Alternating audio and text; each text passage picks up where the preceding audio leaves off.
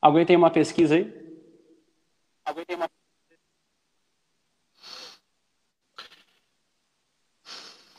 Muito bem! A princípio estamos ao vivo com mais um Arena Complex de futebol aqui do Litoral RS Blog.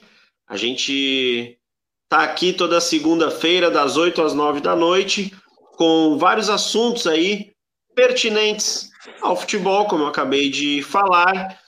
E hoje, 21 de setembro, segunda-feira, as pautas são as seguintes. Já vou chamar o resto da turma aqui para nos fazer companhia, enquanto as pessoas vão começando a, a chegar aqui na nossa live no Arena Complex. Deixa eu ver por aqui se a gente consegue colocar o nosso nosso GC. Acho que agora vai. Bom, enquanto não vem, eu vou chamando. Hoje a gente tem desfalque no time colorado aqui do aqui do litor, aqui do Arena Complex, desfalque no time colorado. Vamos ver quem vem para cá. Olha só, estamos com Sandro Medina, único colorado da mesa hoje. E boa noite, Sandro. Ele está seguido dos dois são dois defensores ou dois atacantes gremistas aqui, João Vitor e também o Matheus Araújo. Boa noite, meus colegas. Boa, boa noite, Humberto. Boa noite, boa noite está nos assistindo. Pessoal, Valeu, boa noite. Deu um, deu um delayzinho aqui, eu fiquei, eu fiquei pensando se vocês não estavam me escutando, mas está tudo certo, só estamos com um pequeno delay.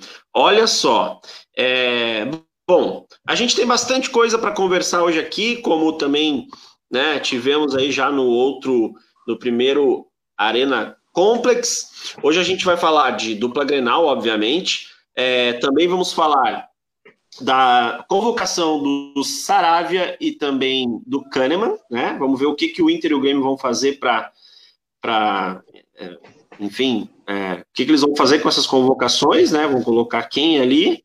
É, vamos falar também da retomada dos campeonatos europeus, né? Tem alguma coisa aí, parece que está retomando.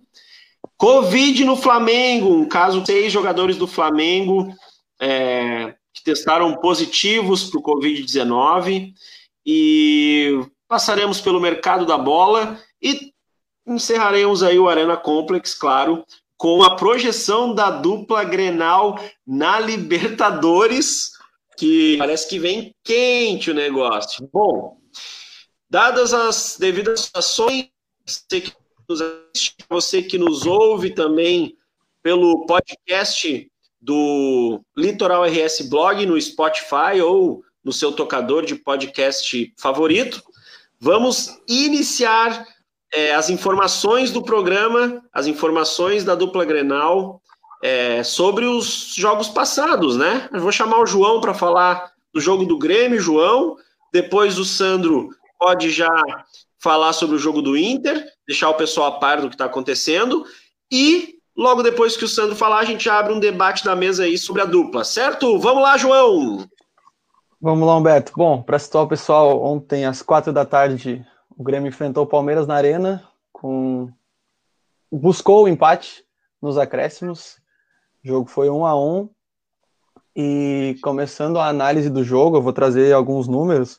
O Grêmio ontem, depois de algum tempo, o Grêmio se mostrou, primeiro, interessado em jogar bola. Não, não, tem a, não estava com a qualidade do time titular, na verdade, porque infelizmente a gente tem muita gente no departamento médico.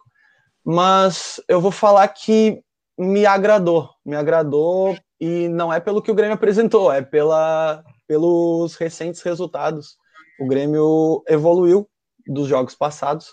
Por exemplo, na, na, tarde de ontem a gente enfrentou um clube qualificado, que nem é o Palmeiras, e a gente acabou o jogo com 64% da posse de bola, mas o Grêmio ainda é muito deficiente na finalização. O Grêmio teve 13 finalizações, sendo dessas três só duas no gol. Então o Grêmio vem melhorando, ele melhorou dos últimos jogos, mas melhorando, o Grêmio não o Grêmio não ainda não mostra aquele futebol que a gente espera do Grêmio. E aí, Matheus, o que, que tu acha? É, eu, eu concordo contigo quase Só antes do Matheus falar, vou pedir pro Matheus. Oi? Desculpa te cortar aqui. Antes de a gente ah, entrar pro. Vou pedir pro Sandrinho uh, falar do Inter, dar as devidas é, informações sobre o último jogo do Inter, Sandrinho. Bom, Humberto, uh, no sábado o Inter foi até Fortaleza uh, e perdeu duplamente. Perdeu por 1 a 0 o jogo e com isso perdeu a liderança também. Não segue, não segue mais o líder, então. Passaram hum. um final de semana sem falar essa frase. Por enquanto, não tá segue bom. o líder. É, mais informações. Mais informações assim sobre agora no nosso debate já vamos abrir já o debate e se vocês puderem aí é, já também contar como é que foi jogo é, gols, né? Quem fez os gols e tudo mais, a gente também conta com essas informações. Senão eu já vou buscando aqui para gente, caso vocês não tenham. Mas aí, vamos lá. Agora pedir para o Matheus, que não se pronunciou ainda, dar uma análise do jogo dele aí sobre. É, uma análise dele sobre o jogo do Grêmio. E a partir de então a gente está aberto à mesa aí, vamos conversando todos com seus, com seus devidas, suas devidas aí sobre os jogos. Os jogos. Vamos lá, pessoal. Bom, Humberto, sobre o jogo do Grêmio contra o Palmeiras, é, eu concordo com o João. É, para o torcedor do Grêmio, é, deu um pouco de alívio, um pouco de esperança, porque pelo menos a gente viu uma evolução nos últimos jogos, né? principalmente do último contra a Católica no Chile. Foi, a atuação foi constrangedora, foi assustadora para quem viu. Não é nem muito pela questão técnica, mas o Grêmio caminhou em campo no Chile sem vontade, sem, sem, sem, sem nenhum ânimo para ganhar o jogo. E aí, contra o Palmeiras, a gente viu já um time correndo mais intenso, marcando, a fim de jogar, né? Claro que não, não, não, não deu para não tomar resolver tudo de um dia para o outro, né? Mas acho que alguém tá dando retorno aí. Tá realimentando alguém. É, não sei se alguém tá sem fone, daí fica meio ruim de falar. Vamos seguindo, seguindo. E aí, como eu, como eu tava falando, eu, eu gostei, acho que em relação a ele mesmo, o Grêmio evoluiu. É, falta muita coisa ainda, tá muito longe do que a gente quer, né? É, tem algumas notícias boas, que são o Diogo Barbosa na lateral esquerda, é, muito mais qualificado que o Cortez, mesmo sem entrosamento, ele já mostrou que é melhor que o Cortez. É, a entrada dos guris da base, que estavam ficando escanteados, o Ferreira fez o gol, entrou bem também. É, falta muita coisa, mas é, o que o torcedor queria do Grêmio queria era, era exatamente isso, era ver um, um ânimo, uma vontade do time em melhorar. E domingo a gente pelo menos viu isso. Eu achei que o Grêmio foi melhor que o Palmeiras, achei que o Grêmio deveria até vencer. Tomamos um gol numa falha de, de posicionamento da defesa. Os dois zagueiros foram no centroavante do primeiro pau e o, e o, e o Ney entrou sozinho. Mas enfim, eu, eu me animou, me animou. Ô, Matheus, só para concluir a tua citação sobre o Diogo Barbosa, uh, dá para ver claramente que o Diogo Barbosa não é querendo criticar, mas já criticando a preparação física do Grêmio. O Diogo Barbosa chegou semana passada e dá para ver que ele sobra em preparação física é. em relação aos outros jogadores do Grêmio. Ele corre muito mais, ele está em todos os espaços do campo. Eu não estou discutindo qualidade, eu não estou discutindo isso. Eu estou discutindo a preparação física mesmo. Eu estou discutindo o que o jogador teve de empenho em campo, o que o jogador conseguiu desempenhar em funções ofensivas e defensivas. O Diogo Barbosa, a gente sabe, ele não é um, um as na marcação, mas ofensivamente ele é muito bom e ele colaborou para esse resultado do Grêmio. E como o Matheus falou, a, a entrada da, da, dos guris da base mudou o jogo, isso é fato, mas o que mudou o jogo mesmo foi o Grêmio estar tá taticamente organizado. É isso, o Grêmio estava organizado diferente dos últimos jogos. Eu não sei se, se, se vocês viram também, tem uma, uma imagem no fim do jogo do Grêmio que termina o jogo, os, olha, se não são todos, a grande maioria dos jogadores estão atirados no chão. Não sei se vocês chegaram a ver. Sim. Ah, sim, sim. Então, então, realmente, isso diz muito. E uma observação que eu queria fazer também, o Grêmio, curiosamente, tomou o gol assim que sai o Lucas Silva, né? Não, não, não sei é, se verdade. isso quer dizer alguma coisa, é. mas... É, é um não, é até, é até bom trazer isso, porque eu esqueci de, de, de pontuar. É, o, o Grêmio dominou o o, o, Palmeiras no primeiro tempo. Não criou tantas chances, mas é que teve as ações do jogo, controlou. Acho que o Palmeiras nem, nem chegou na área do Grêmio. É, muito pela, por essa volta de densidade no meio de campo. Né? O Grêmio estava muito parado e mas tá, o retorno está bem forte. Tá, tá realimentando bastante. Eu acho que alguém, alguém, alguém tá sem fone, mas enfim. Pois é. Vou falar mais baixo. É, é, estamos todos de fone aqui, mas, mas acredito que é, ah, só que o problema que o Sandrinho falou aí tá, tá, tudo legal. o que o Sandrinho falou foi é, é totalmente certo. O, ele tirou o Lucas Silva muito cedo do jogo. Ele, ele tirou o único volante que estava marcando, que guardava a defesa e que fez o Grêmio ganhar o meio de campo.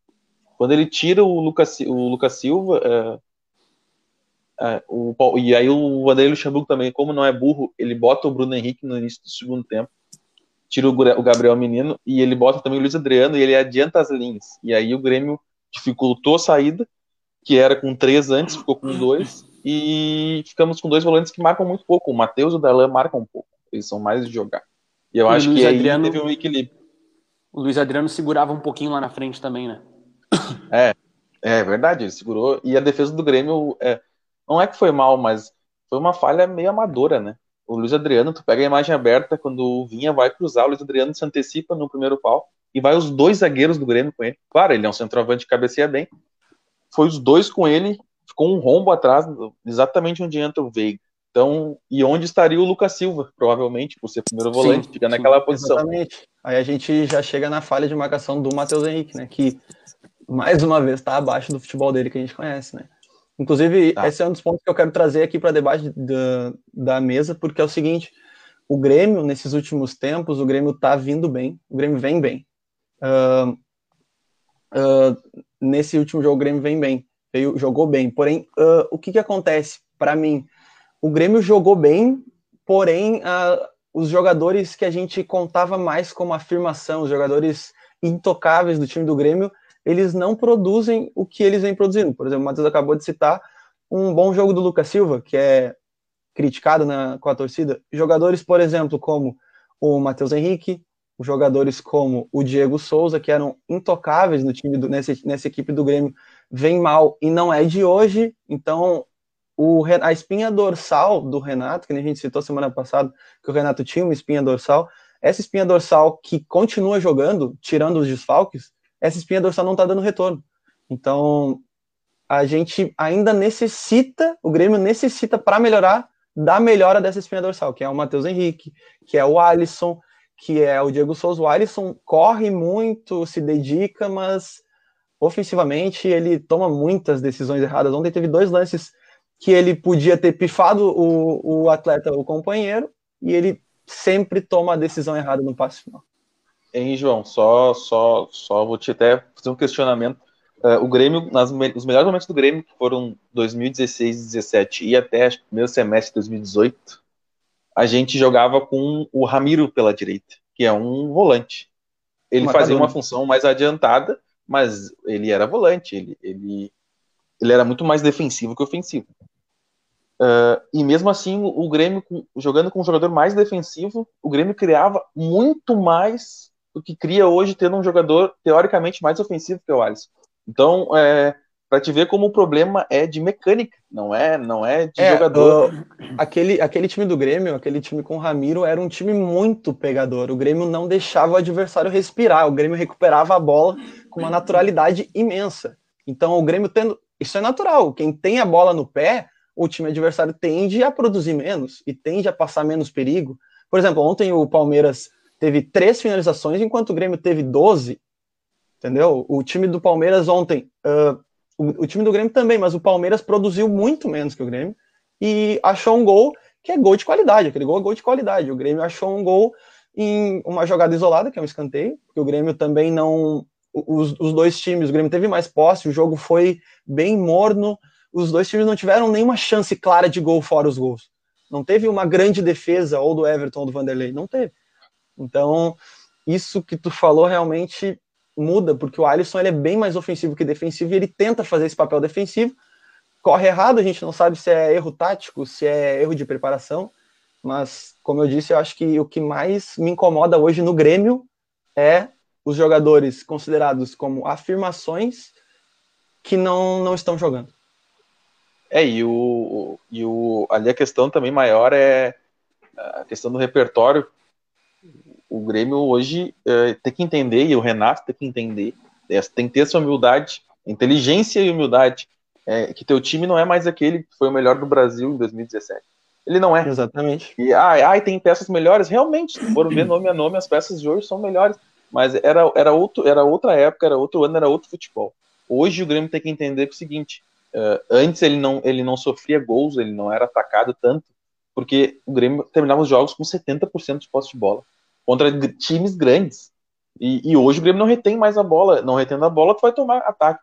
Tomando ataque, tu tem que te defender. E aí, Matheus e Darlan não conseguem dar essa, essa sustentação para defesa. E a gente vê o Jeromel e o Kahneman expostos o jogo, todos os jogos, o Jeromel e o Kahneman tomando amarelo, tomando vermelho, porque tem que marcar no meio, vir aqui no meio de campo marcar.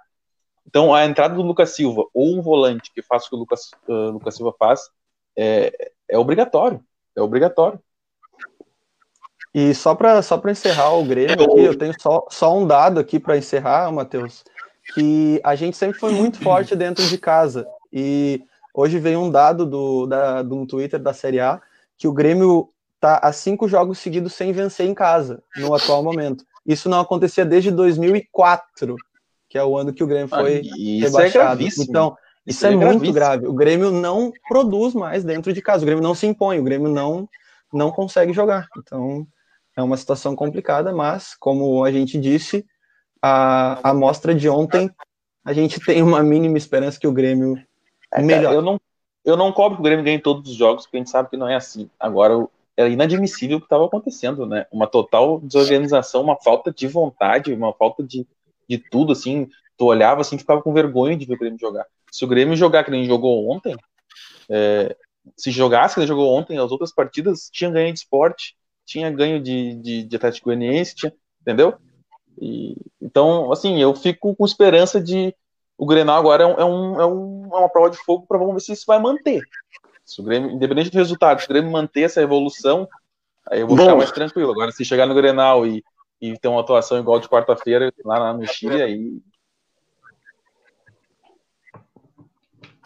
Vamos é, continuar falando da dupla Grenal.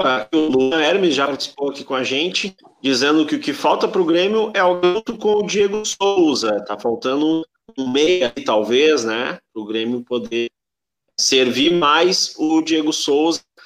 Aquelas, aqueles pontas ali que a gente vai esperar que algum dos jogadores do Grêmio que estão ali hoje conseguem é, suprir né, a saída aí de, de um exemplo como o Cebolinha. É, uh, uma, uma uh, coisa, uma leitura que eu. Valeu, mandar um abraço para o Alcenir aí. o Alcenir está dizendo aqui, né? um zoom na câmera do Matheus, parece uma arte que jogava. É que eu tre... foi um elogio. É que eu, tá, eu passei uma semana treinando no Bayern de Munique, Humberto. Passei uma semana treinando no Bayern de Munique e ganhei uma massa. Ah, bom. Aí, Sandro Medina, alguma colocação? É, uma leitura que uma leitura que eu faço no time do Grêmio é que quando tinha o, o Cebolinha, uh, ele sempre era marcado por um, dois, talvez três jogadores, e isso criava um pouquinho de espaço para o Diego Souza. Então agora ele não está encontrando esse espaço, mesmo estando entre aspas isolado, porque o Cebolinha fazia mais companhia para ele, né? Mas mesmo ele, ele estando um pouquinho mais isolado, ele não tem esse espaço, porque o Grêmio não tem esse jogador da ponta que, que vá necessitar da atenção de um, dois, talvez três marcadores. É, e o que mais, o mais próximo disso está machucado. Que é o PP. Que é o PP. Claro, não é um cebolinha, mas é, é o que desempenha uma função parecida. É, é, o que é tem rápido, a característica né? semelhante, né? É, exatamente. Mas o Renato tem que arrumar outra, outra alternativa, cara. Ele é pago para isso. Tu não pode ser técnico independente de um jogador que nem o Cebolinha. Tu me dá um Messi que eu vou treinar também. É... E ele tem peças para ter essas variações. E ele não está conseguindo achar. Agora, contra o Palmeiras, parece que com os três volantes, o Grêmio pelo menos conseguiu equilibrar com, a posse de bola com outro time e, e, conseguiu marcar mais, mais à frente.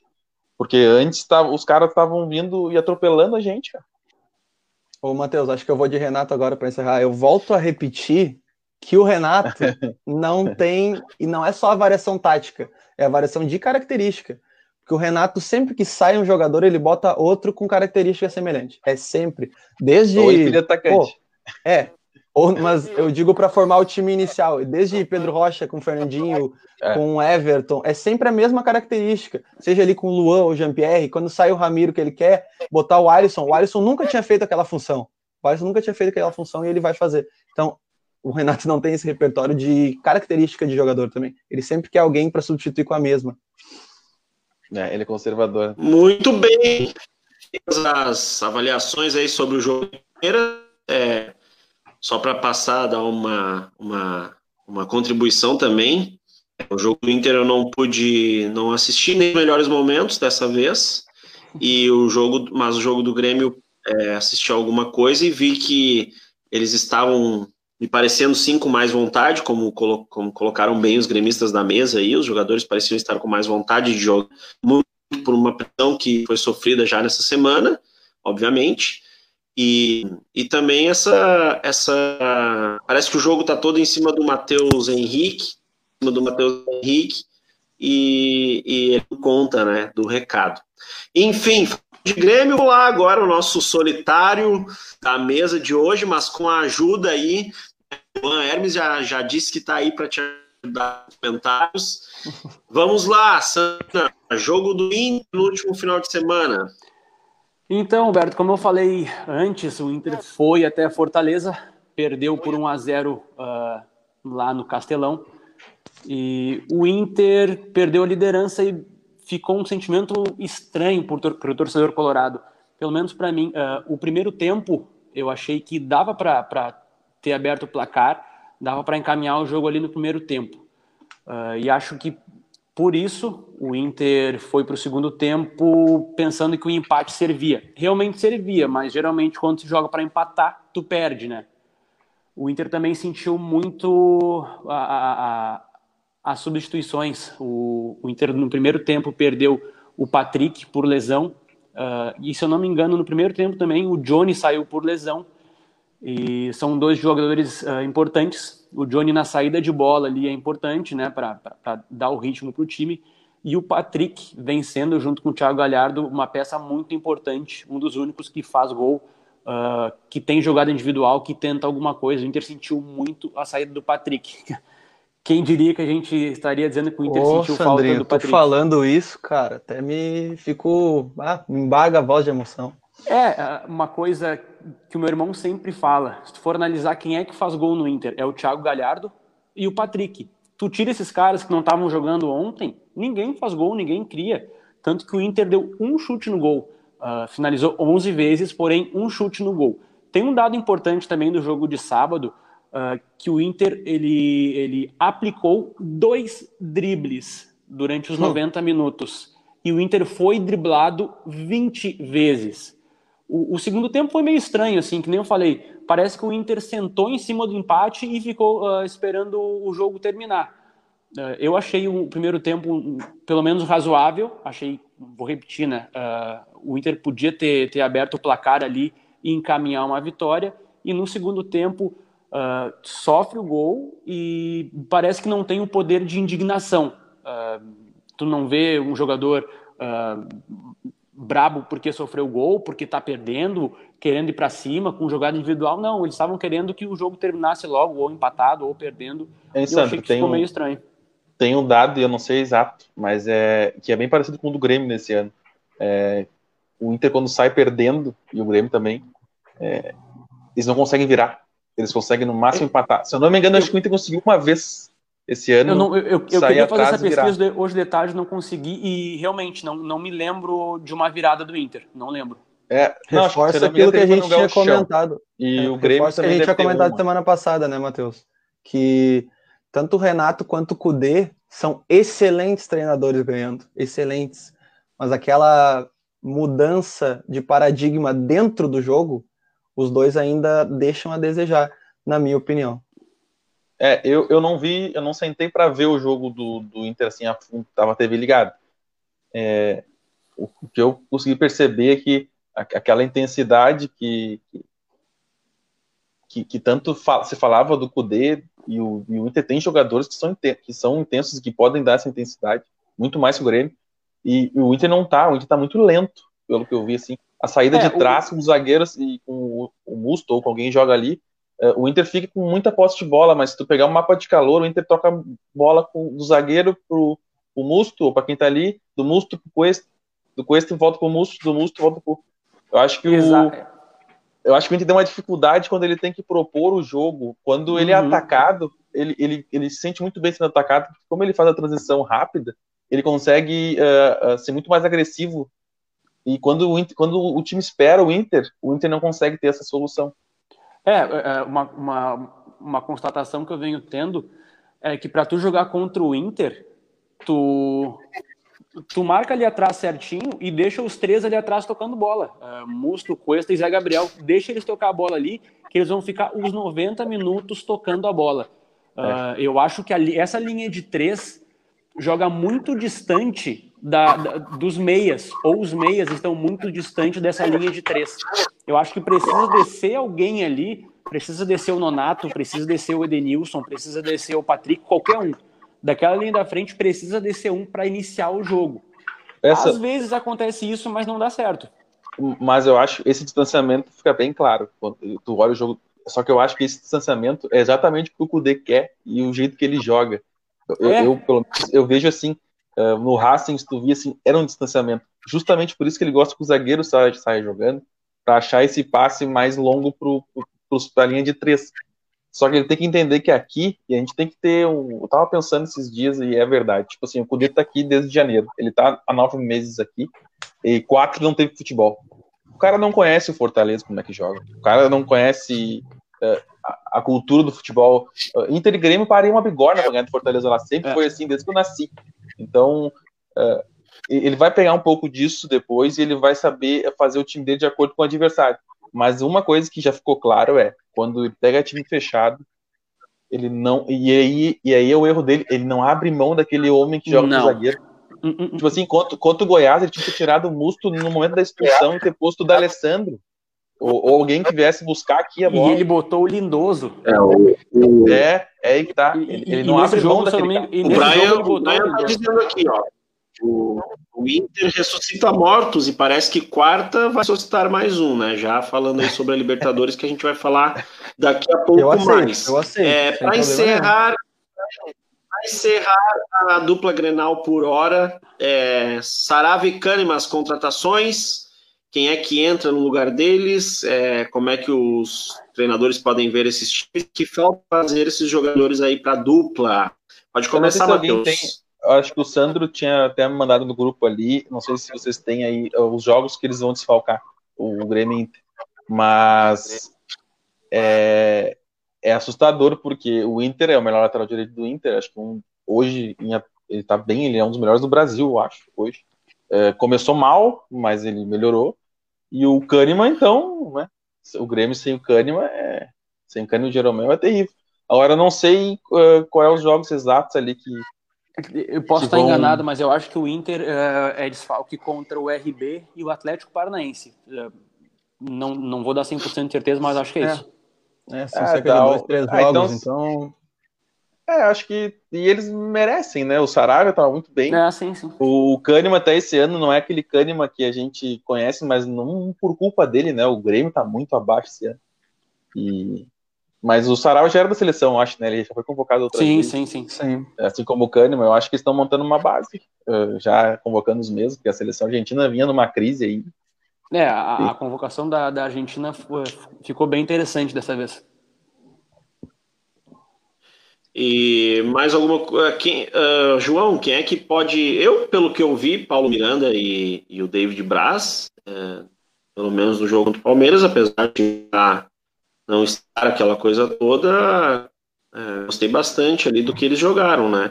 Não sei qual é a tua visão, João, sobre. Realmente, o nosso grande problema para para a quarta é não ter nenhum dos quatro principais zagueiros, a princípio, do time do Grêmio. Porque ontem o Paulo Miranda e o David Braz fizeram um bom trabalho.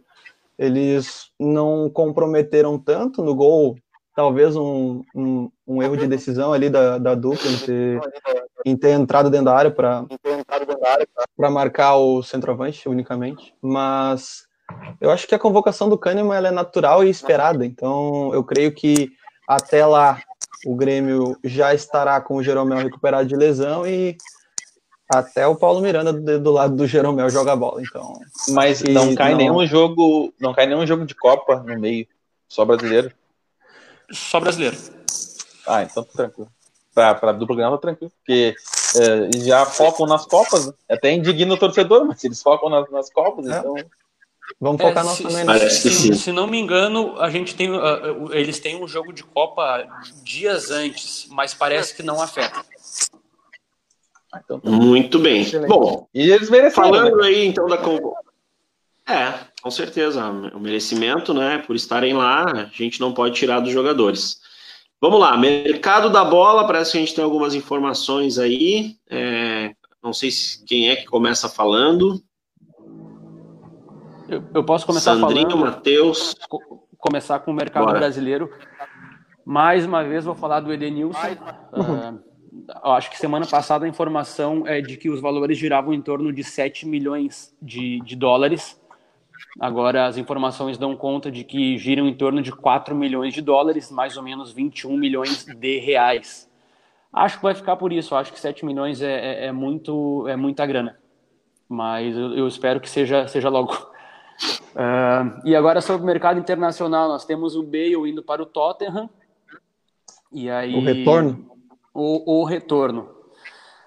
Tem também o Diego, Diogo Jota, do Wolverhampton, indo para o Liverpool. Liverpool por 41 milhões de libras, algo em torno Não, de 285 milhões de reais. E aí, e aí já começou a rolar notícias, porque esse mesmo time tinha interesse no PP, se eu não me engano, chegou até a, a fazer proposta ou algo assim.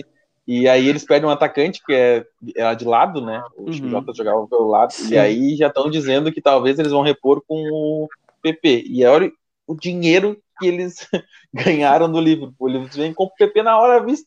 É. Bom, para a gente ter noção do Wolverhampton, uh, não sei se está na, na pauta do Sandrinho, mas eles trouxeram o Semedo para lateral direita aqui. Uhum, uhum. Assim, querendo ou não, o Semedo foi o titular da lateral direita do Barcelona. Ah, não é bom jogador? Pode não ser, mas era o lateral direito titular do Barcelona. Grife então, tem. É bom jogador. Grife é bom tem, jogador. Então, Ele é bom jogador. Eu gosto assim, uh, o Wolverhampton vem bem. Inclusive, não só o Wolverhampton, né? Todo, uh, todos os times médios da Inglaterra vêm se reforçando bem. Uh, não do primeiro escalão, mas, por exemplo, o Everton trouxe o Rames Rodrigues, que fez um gol esse fim de semana. O, agora o Tottenham trouxe, repatriou. O Tottenham é do alto escalão, mas o Tottenham repatriou o Bale. Não é um simples reforço. Se o Bale quiser jogar o que sabe, o Bale é top 10 do mundo.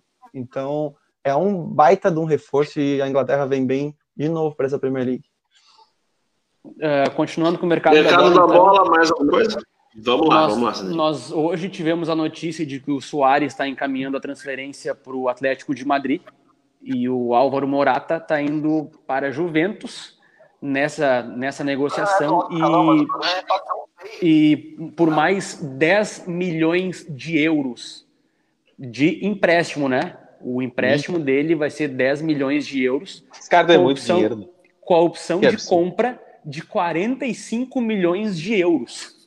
Pelo Álvaro Morata. É, é e para finalizar. Ah, é bom menos... jogador, João, é bom jogador. Mas é bom jogador para 55 milhões de euros?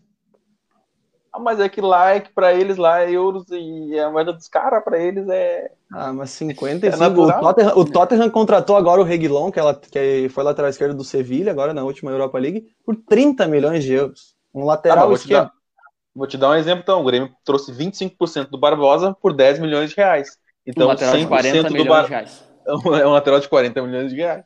É isso. Tá tudo super valorizado hoje. Finalizando. Com a alta do. do... Não, não, pode seguir, pode seguir, Humberto. Não, não, por favor, por favor, finalize. Então, então finalizando pelo menos de minha parte, uh, hoje surgiu a informação de que o, o Real Madrid vai fazer uma proposta pelo Cavani, algo em torno de 7 milhões Só dá notícia de euros. Ruim, Só dá notícia ruim. algo em torno de 7 milhões de euros por ano, o que dá mais ou menos 3,6 milhões de reais por mês. Uh, acho que é um valor que caso o Grêmio fizesse uma ação assustam, de, né? de, de, de, mas se, se, o Grêmio fizesse uma ação de marketing, talvez um ou dois investidores, ah, não seria, não ficaria não. muito longe. Cara, Bom, eu vou te falar ah, mas é, um milhão e duzentos pelo Tardelli. É, pensando assim. É, ele Cara, deve estar com algumas negociações, por as negociações também, né? do Cavani, por essa negociação do Cavani, o que fica, que a gente sabe que o Cavani vir para o Grêmio, ele só vem se ele quiser muito, né?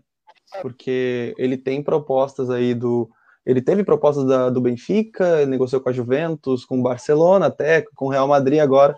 Então, uh, o que mais fica dessa negociação é exatamente isso. O Cavani, ele negociou com o Real Madrid, Barcelona, Juventus e com o Grêmio o Grêmio virou notícia no mundo. Então acho que pelo menos esse legado do Cavani de da, da, gente do Cavani querer ouvir a gente. Eu não estou falando que o Romildo iria contratar o Cavani, mas quando o Grêmio chega no Cavani para conversar, o Cavani olha para o empresário e fala: Olha, eu quero ouvir, eu quero saber a proposta dele. E só isso de um jogador do nível do Cavani, de, de levar o nome do Grêmio para jornais europeus, já serve muito, porque além é que... do, do Grêmio ficar ser reconhecido, outros jogadores talvez também abram o olho aqui para o mercado do sul do Brasil. Uma coisa que ficou claro Bela foi colocação. ele quer, ele tem prioridade para a Europa, mas ele não quer jogar em time pequeno na Europa. Ele recusou Napoli, ele recusou alguns outros uh, menores, ele recusou China. Então, o que, o que parece para é mim problema, é, né? ele, é o que parece para mim é que ele quer uh, preferência pela Europa, mas ele quer jogar num time gigante na Europa, porque ele se ofereceu para o Real Madrid, parece que foi o Real Madrid que foi nele, parece que ele se ofereceu para o Real Madrid. E, e aí, caso ele não consiga esse grande contrato lá com um time grande, ele opta por vir perto de casa. E aí, vindo perto de casa, seria o Grêmio, já por toda a relação desde a Copa do Mundo lá e, e por ser perto da casa dele. É, o Grêmio, acho que o Grêmio, se eu não me engano, ele, ele apresentou um projeto já para o Cavani. É, valores, uhum. tudo. E, e tá com o Cavani agora, entendeu? Agora, se o Real Madrid assim, finalizar com ele, não tem como. O Cavani a gente sabe que não tem ligação nenhuma com o Grêmio, né? Nenhuma. Ele tem ligação porque vai estar perto da casa dele. Então, é, assim, se o Cavani. É aquele negócio assim: se o Cavani não conseguir nenhum contrato na Europa, nenhum contrato que agrade ele, ele ainda tem uma opção. E daqui a, não, daqui a pouco é o seguinte: o Fla, dá uma louca do Flamengo, o Flamengo se atravessa, oferece o dobro Também, do que é. ofereceu um pouquinho mais, tu acha que ele vai vir pro Grêmio? Ele não tem é que, é que o torcedor, o torcedor fica numa bolha às vezes, achando que o Cavani tá lá, o Cavani tá lá na Europa, é, louco pra vir pro Grêmio. Cara, não é assim. Aí que acontece, se ilude, não Foca dá certo. Locação, hein? Foca locação. E o aí... Cristiano Ramo Dias está dizendo aqui: Grêmio precisa contratar urgentemente. Se tem superávit, contrata. Tá pedindo contratação eu, aqui o Cristiano. Eu queria, eu queria uh, fazer um comentário em cima do comentário do Cristiano. Uh, realmente pode ser que precise contratar, aqui o Colorado falando, né? Uh, mas na sexta-feira o Grêmio demitiu o Klaus Câmara, que ele estava ele tava há 19 meses no clube. E ele foi responsável por 19 contratações. Então, em, em pouco, pouco menos de dois anos, ele trouxe 19 jogadores. Então precisa contratar, ok, mas eu acho que precisa focar um pouquinho mais na qualidade, né? É, e, e hoje, para mim. Verdade. Essa, desculpa, essa desculpa que o mau futebol do Grêmio 2020 tá vindo porque não tem grupo, elenco, eu, eu não caio nessa. É óbvio, não é, precisa de reforço? Precisa, beleza. Agora, a gente tem grupo para mais que tá jogando. É... Sandrinho, inclusive eu vou, vou só reforçar o que tu falou aqui e rapidamente só para vocês, para a audiência saber, eu vou falar os 19 nomes rapidamente que o Klaus Câmara contratou e a, e a torcida do Grêmio vai perceber que só é titular no Grêmio quem era necessário e a torcida do Inter vai dar risada, porque dos 19 o Klaus Câmara trouxe para o Grêmio o goleiro Júlio César, o Rafael Galhardo, lateral direito, o David Braz, Bom. o Rômulo, o Montoya, o Viseu, o Tardelli, o Luciano, o Vanderlei, o Vitor Ferraz, o Orejuela, Bom o Caio Henrique, agora Diego, Diogo Barbosa, Bom. Lucas Silva, Thiago Neves, Robinho, o Everton, que veio do São Paulo, o Luiz Fernando e o Diego Souza. Então, não teve nenhum nome afirmado no Grêmio que o Klaus Câmara contratou. Quem é, quem é titular no Grêmio? Errou serve, muito. quem, quem é hoje... titular mesmo no que o Klaus Câmara contratou é quem era necessário. Por exemplo, Vanderlei era necessário porque o Grêmio não tinha goleiro, então é titular. O Orejuela ou o Vitor Ferraz, porque o Grêmio também não tinha lateral. Então é só nessa situação que o Klaus Câmara acerta. Ele não acerta em nenhuma outra contratação. Tô falando do Orejuela, e aí eu até vou fazer um. que ninguém fala do Orejuela. E aí fazer até um, um alerta para a diretoria do Grêmio. Acho que ele custa 3 milhões de euros, ou 4 milhões de euros. Compra o Orejuela, porque tu vai vender o Orejuela pelo dobro. O Orejuela é um baita lateral, acho que ele tem 21 é, mas anos parece que Parece que o, o Cruzeiro pediu o Orejuela, né, esses dias. Pediu ah, mas a, o Cruzeiro. Pra, ficar com o é Orejuela. É, o Cruzeiro. É o Cruzeiro... Ia, quando será que, quando o Grêmio quiser comprar jogador, é, não, não, não liberar, não, mas, é né? é, mas é que ele não é do Cruzeiro, Roberto, ele é do Ajax da Holanda. Ah, e terminar ele foi, ele o Cruzeiro, o tempo de empréstimo, repassou, é, o Hum? O Cruzeiro repassou o empréstimo pro Grêmio e encerra no final do ano e ele voltaria pro Ajax, não pro, não pro Cruzeiro. Inclusive o Cruzeiro, vocês viram uma notícia perfeitamente, hoje. Perfeitamente, Eles querem declarar falência, vocês viram alguma coisa assim? Querem cair, é. Que situação. Ô, Sandro, Sandro, não ouvi tá, nada, tá, não ouvi tá nada sem... ainda sobre isso. Ô, Sandro, tá sem áudio aí, Sandro? Não tô te escutando. É, agora ficou aqui sem o, o áudio Sandro, vamos ver se ele, se ele retorna. Mas enquanto isso, a gente vem com. Sandro, tu tá sem áudio, tá? Por enquanto. Então vou pedir para tu é, Vai tentando, hein? sair aí, entrar de novo. E a gente vem aqui com a Libertadores, né? Vamos, vamos começar a falar da Libertadores. É, e por enquanto aqui a gente tenta, enquanto a gente tenta enquadrar de novo Sandro Medina por aqui. Bom, dois gremistas aqui falando então de Libertadores, né? Vamos lá. Eu só Contra vou começar quem agora. O Grêmio joga, onde é o jogo? O Grêmio joga simplesmente contra o Internacional no Beira-Rio, né, Humberto? Então, a primeira notícia dessa semana de Libertadores é que ontem na coletiva o Renato foram muitas perguntas a respeito do desempenho do Grêmio novamente. E o Renato deu, deu a mesma. A mesma... Foi? Foi. Foi. Foi. Deu, o, mesmo, o mesmo argumento que ele usou na coletiva de sexta, que inclusive foi a de, da demissão do Klaus Câmara, que o Grêmio hoje tem 90% do time uh, na, no departamento médico. Inclusive, desses 90%, muitos poderiam nos ajudar na quarta. Entre eles, Jeromel, Kahneman, uh, PP, Jean-Pierre, muitos que realmente poderiam mudar o patamar do, do nível de jogo do Grêmio. E aí o Renato deu uma declaração onde perguntaram a respeito desses de, do DM do Grêmio, quando voltariam esses jogadores, e o Renato abre aspas. A ordem que eu dei para o DM hoje é que não sai mais nenhuma notícia aqui de dentro. Então, quarta-feira, uma hora antes do jogo, vocês vão saber da equipe. E aí, mesa, o que, vocês acham dessa declaração do Renato? Eu já adianto que eu é. aprovo e eu acho que é isso aí mesmo. É, não, eu ia dizer assim, é que a torcida do Grêmio tá meio rancorosa agora com, com o Renato por causa desses, desses últimos uh, atuações e coletivas ruins que ele dá. Mas, assim, tu acha que no, antes de um Grenal, se tu tem cinco jogadores teus que são titulares, tá, o Michael descarta que não vai jogar, mas tu tem Jean-Pierre, PP e a dupla de zaga que nunca perdeu o Grenal desde que chegou aqui. Tu acha que o Renato ia deixar uh, o DM dizer quem tá pronto ou não para jogar?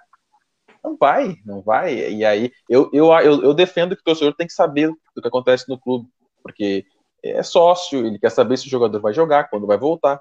Agora, antes do Grenal, a gente sabe como é que funcionam as coisas. Eu duvido que o Inter vai anunciar se o Patrick vai ou não vai antes de quarta-feira. Duvido. Então. Não vai, o é, Patrick tá fora. É, tem informação da fora? Patrick, tem, tem. Patrick, Patrick, ah, então. eu tenho aqui a informação. Uh...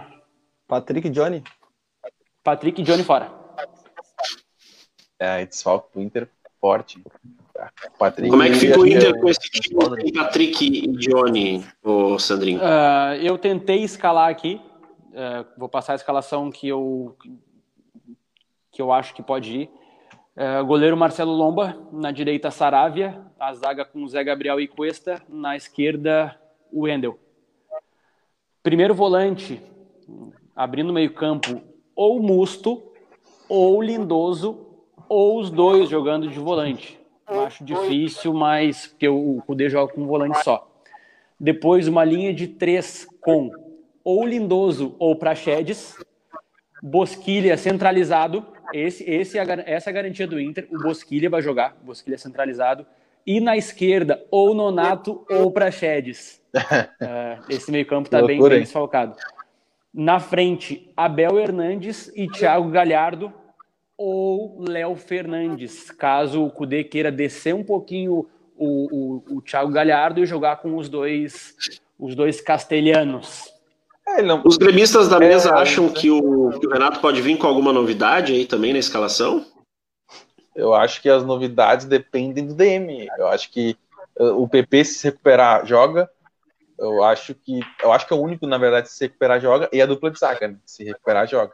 Eu acho, acho que o Jean-Pierre, se recuperar, eu acho que um deles joga. Eu, eu acho que dos, dos machucados hoje, o que está em fase mais, digamos, em mais fase final de recuperação é o Walter Kahneman. Então, a gente espera muito que pelo menos um dos zagueiros esteja presente. Porque assim, vai ser muito complicado. Eu imagino, eu imagino que o Renato não vá improvisar. Então, eu creio que jogar com Rua e Rodrigues na zaga nesse momento, num Grenal de Libertadores, vai ser muito complicado. A gente viu, a gente viu o Rodrigues lá em contra o Católico em dois minutos ele, ele falhou, nos mais dois ele falhou novamente. E não é culpa do Guri, não é culpa dele, é culpa da, da situação. Botaram o Guri na fogueira e acontece, é Guri vai falhar. Mas o grande problema é jogar com dois guri ali. É, é complicado. Se o, o, Rodrigues lá, com um cara experiente do lado dele, que era o David Braz, ele já não veio bem, então jogar com dois guris é bem complicado. Então eu acho que o DM deve estar fazendo algum esforço para alguém dessa dupla de zaga ir a, ir a campo. Acho, é, o Kahneman está mais tempo na, em recuperação, né? Exatamente, está duas semanas. Que o Kahneman volta. Acho que o Kahneman volta. Eu, o Jeromel parece que não teve lesão constatada, né? Foi, foi, foi um uhum. desconforto. Então, assim, se ele tiver 10% de chance, você também vai jogar. A gente tem vai. que entender que, que, que, que, muito do ano, do, do, prosseguimento do trabalho, passa por aí. Ou, Não, por é exemplo, um fato. Assim, o... o... Grenal é o jogo mais importante do ano pro Grêmio. Isso é um é, fato. Exatamente. E, pro e aí, é, daí tá. A, aí a gente pergunta quem é que tá mais pressionado. Daí a gente diria que é o Grêmio, por tudo que tá acontecendo nas últimas semanas.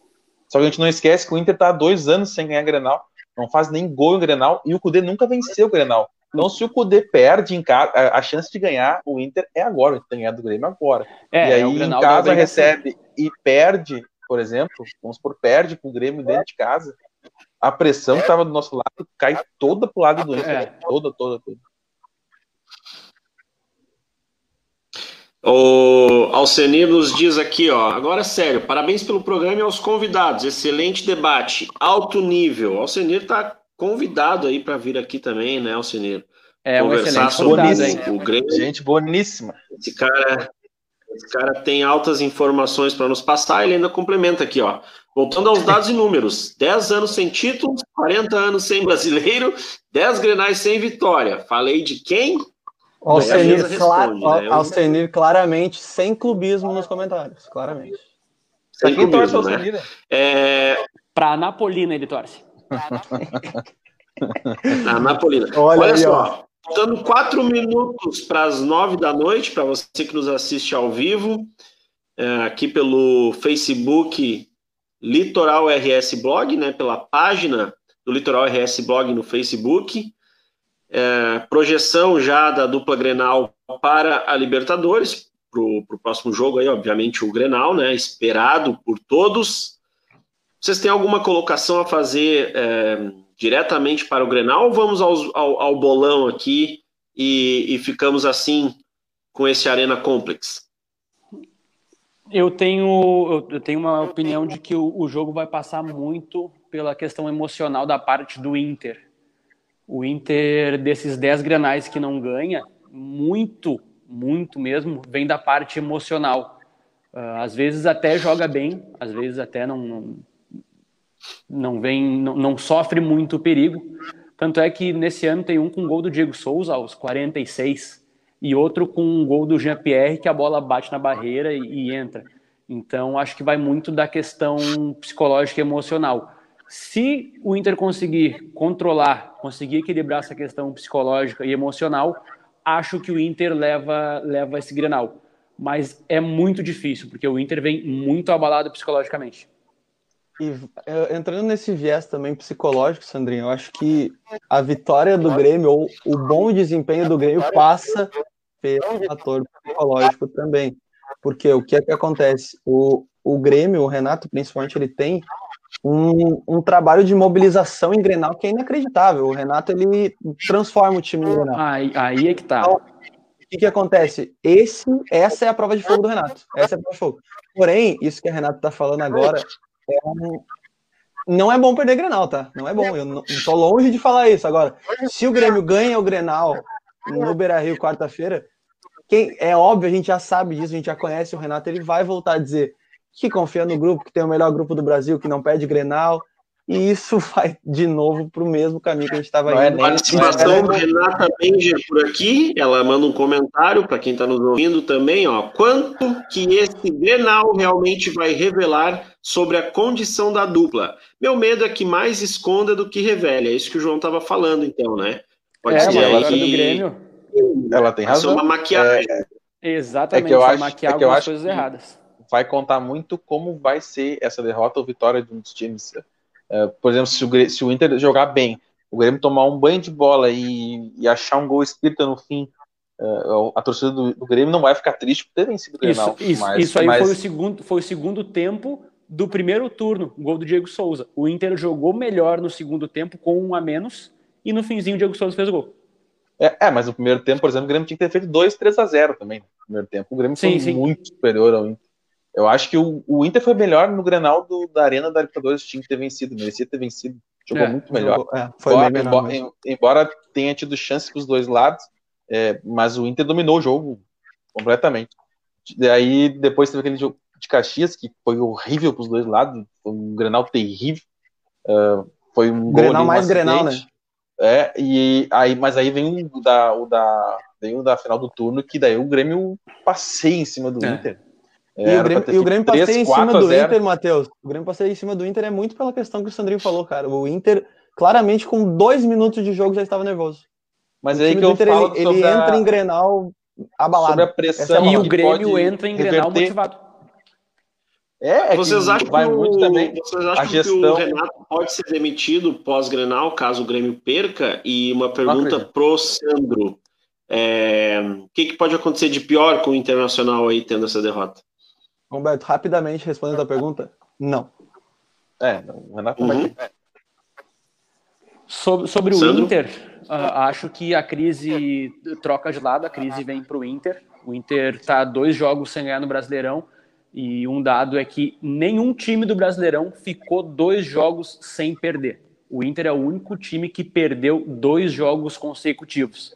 Uh, perdeu a liderança, uh, possivelmente vai se complicar em questão de, de tabela, mas acho, acho que o, o, o Cudê vai balançar no cargo, acho que vai, mas a diretoria vai vai garantir ele, porque é um trabalho que está começando, né? A diretoria aposta muito nele em, ah, condições, é um bom em, condições, em condições normais, seria, entre aspas, normal perder esse Grenal. Mas, uh, vindo de um histórico de 10 Grenais sem ganhar, uh, não marcando gol, isso aí é o que pesa. Mas em condições normais, seria um Grenal que, que Eu... se perder, seria normal sobre o que você estava falando ali, que é, que é real, sobre a, a condição psicológica de, de Inter e Grêmio na, na, na, no Grenal. O, o Grêmio entra muito mais tranquilo em Grenal, mesmo com toda essa crise que vem, vem tendo agora, sem dúvidas nenhuma. A questão é que o, o, o Inter está sofrendo uma coisa que o Grêmio sofreu quando não ganhava nada. O, o Inter tem, uh, entre aspas, com todo respeito, é um grupo meio que derrotado, sabe? Uma gestão é, é, uh, meio derrotada. A, porque, a gestão, a gestão uh, é. Não, não é que o trabalho é ruim, mas é que não vence. E aí soma com nove grenais sem, sem, sem dez grenais sem vencer uh, vai minando, né? E aí tu entra com aquela vontade de querer ganhar uh, a, todo, a qualquer pano e não, e não é assim que funciona o a gente sabe. Aconteceu, o Patrick se revoltou com o Orejuela, o Orejuela falou, toma num gol. A gente sabe é, que o Patrick não ia fazer isso numa condição normal. E o Grêmio, por mais que venha se reestruturando, né? O Grêmio ele é um time, entre aspas, mais velho, mais experiente, sabe jogar um clássico, sabe, sabe catimbar. Uh, seria sabe um... ganhar, né, cara? É, é um time que sabe, sabe, ganhar. Não, mas independente de ganhar ou perder, sabe a hora de, de acalmar o jogo, sabe quando atacar. O Inter não, é, o Inter é, é um time muito novo, muito, muito virgem. No Grenal, no caso. O Inter não, demonstra, todo, às em, vezes. Em, todas é, as situações, que, em todos os jogos. Mas, mas, mas ele já Inter, ele não é. Eu não sei, eu discordo. Acho que o Inter ainda não é maduro para. Não é maduro, exatamente. Pra seguir. Eu, eu acho que não para ser campeão. Talvez campeão, às vezes a gente pega times horrorosos que são campeão. O time do Inter não é horroroso, o time do Inter tá longe de ser horroroso. Mas falta realmente a mentalidade campeã. Que falta. o Grêmio tem. O Grêmio tem. E... O Grêmio jogando mal continua com a mentalidade campeã, mas aí vamos o Grêmio, ver. O Grêmio tá jogando o pior vai... futebol do Brasil, cara. E o Grêmio uh, perdeu uma, uma partida no brasileiro, cara. É, é, é, esse tipo de, de, coisa assim que o cara tem que levar em consideração. É um time que não, não, não é. Não, dificilmente perde, sabe? Não, Por isso aquela derrota lá tá... no Chile quarta-feira foi devastadora pra gente, porque uh, do jeito que foi, assim, e, e, perder. Se o Grêmio tivesse empatado jogando mal daquele jeito, a crise não teria sido desse tamanho. Sim, o Grêmio jogando muito mal. Hoje, hoje o Grêmio joga. Na última partida, não, mas o Grêmio joga, vem jogando muito mal. Sobre a, a pergunta sobre a demissão do Renato aqui foi do Leves Oran, aqui do Facebook, né? Ele que perguntou aí: será que o Renato deve sair se perder esse Grenal? É, dando os créditos aqui, então, respondido por aí. Uh, estamos no minuto final, começamos hoje atrasados, né? 8 e 5 quando entramos no ar, agora já vamos fechar aqui 9 e 5. O debate está muito bom, mas a gente tem que se caminhar já para o final aí de uma arena complex, né? Então, é, vamos para o bolão do, do Grenal? Pode ser. Vamos lá, vamos lá. Vamos. Hoje, hoje, tá, hoje tá fácil para fazer esse bolão aí, né, cara? A, a gente, o... a gente não pegou os resultados do bolão do programa passado, né? Mas ninguém acertou, eu, eu acho. Eu tenho que. É, eu cheguei eu mais aqui, perto, ó, né? Eu cheguei Thiago, mais perto do Inter. O, o, o, Thiago, Inter, Inter 2x0, Grêmio. O Thiago acertou o Grêmio, ó. 1x1. O Grêmio foi 2x0. O Thiago acertou o Grêmio. Não, era, era Libertadores. Ah, era Libertadores, desculpa, tá. O, o, é, então, o Thiago Inter 2x0, o Grêmio 1x1, o João in, é, Inter ia perder de 2x0, né? E o Grêmio ganhar de 1x0. O Sandro Inter 2x0 e Grêmio 1x1, né? E o Matheus Inter 3x0 e, e Grêmio 1x0. Tão ruim de bolão aí, mas vamos lá. É, vamos nem o Sandro Grenal, achou assim. que o Grêmio ia perder pro Católica lá. De ver a situação nem o Grêmio tá. A gente vai, vai fazer o seguinte: a gente vai pedir pro pessoal que está nos assistindo aí é, participar com a gente, também colocar o seu bolão aqui nos comentários, tá? Para a gente conferir depois. E, e aqui a mesa, depois a gente pega também aí o, o bolão do Thiago, caso ele queira participar. Mas enfim, você que está nos, nos, nos, vendo aí, nos assistindo, já participe também do bolão é, da dupla Grenal, bolão do Grenal aqui. Vamos lá, vamos lá então. Vamos começar aqui pelo João. João, qual o, o bolão Grenal? Eu, eu vou ir por, um, por uma linha do bolão aqui do, do Arena Complex, que como semana passada ninguém acertou o placar, eu espero não acertar de novo. Acho que vai ser 2x1 um para o Internacional. Olha só. Estrategicamente. João, 2x1. Um. Jogando na. Jogando na. Como é que é ah, quando a gente tem. Brava, hein? Ô, oh, vacina brava. Pode liberar as escolas, pode liberar as festas. Ah, louco. É, como é, eu esqueci agora quando a gente, quando a gente tem uma, uma. acredita muito em alguma coisa, entra com o pé direito. Superstição. Jogando na superstição está o João Jogando, agora. Exatamente. Ele está jogando para ganhar. Bolão para o Grenal, Matheus. Ah, eu. O, o Inter é favorito para mim. Não é vacina, é o que se apresenta, né? O Inter, vem, o Inter é vice-líder brasileiro, líder da Libertadores e, e vem jogando então, mais. campeão. É, não, eu acho que campeão, acho que o Inter não tem tipo para ser campeão esse ano. Eu acho que o trabalho é bom, acho que começa o trabalho do Cudê agora, talvez para no futuro o mais, mais reforço, melhorar. mas o Inter hoje é muito mais consolidado do que o Grêmio, muito mais regular. Eu acho que. Mas como eu vi o Grêmio jogando domingo, me deu uma esperança e eu sou iludido, né? Eu acho que o Grêmio busca um empate lá, um a um. Bom, bom, bom, gostei. Um a um, Matheus. O Cristiano já está participando com a gente aqui, falou que vai dar Grêmio 1 a 0 Quem participou também aqui com a gente, deixa eu achar, o oh, Leves Obaran. Aliás, oh. fazendo, o Leves Obaran falou 1 a 1 ó. E eu vou dizer, o, fazendo um merchan gratuito aqui, ó, para você que nos assiste, camisas do Grêmio. Não sei se ele trabalha com camisa do Inter também, tá? Mas camisas de futebol aí do Grêmio, aí no Facebook do Leves Obaran. Sandro Medina, único colorado da noite, na mesa de debates. Qual o seu bolão? Quero ver. 2 a 2 O Inter hum, sai ganhando. Já sofreu. Toma um empate, faz o 2 a 1 e toma um empate. Time de cabeça do Diego Souza aos 48. Ou seja, esse cenário, esse cenário que tu botou aí vai dar crise. Se, se tomar um 2 a 2 no último minuto. Já pensou? É, é, é, Matheus, a gente, né, cara? A gente, a gente tem um fato, a gente tem um fato importante. Uh, hoje aconteceu uma, da, uma das coisas que mais. Quem é torcedor sabe o quanto um alentaço zica o Grenal. É. E a torcida do Inter inventou um alentaço num barco. Não tem como. Os caras estão 2020 pirados. vai acabar com essa zica, velho. Vai. 2020 tá tão louco que vai dar certo o alentaço. É, pode o ser, Grêmio, o Rafael Strade está participando aqui, ó. Vai o Grêmio naquela um fase... truncado. Isso, o, Grêmio naquela fase vai botar ruim... um assado de tira pra gente. O, o Grêmio naquela fase ruim que não ganhava Grenal, não ganhava título, esses 15 anos ali, uh, o Grêmio botava 30 mil pessoas no Alentaço. Chegava no, no, no campo, perdia, porque é, eu ainda acho que o melhor time sempre ganha. O melhor é, vai ganhar. É, ah, vai ter uma partida outra que vai ter um acidente, mas parece que a gente vai ter muita o próximo Arena Complex. Aqui mais uma participante do bolão aqui antes de, de encerrar. A Lovânia Comim mandou aqui um 2 a 2 né? Aí, ó, mais uma pessoa aí, sensata, né?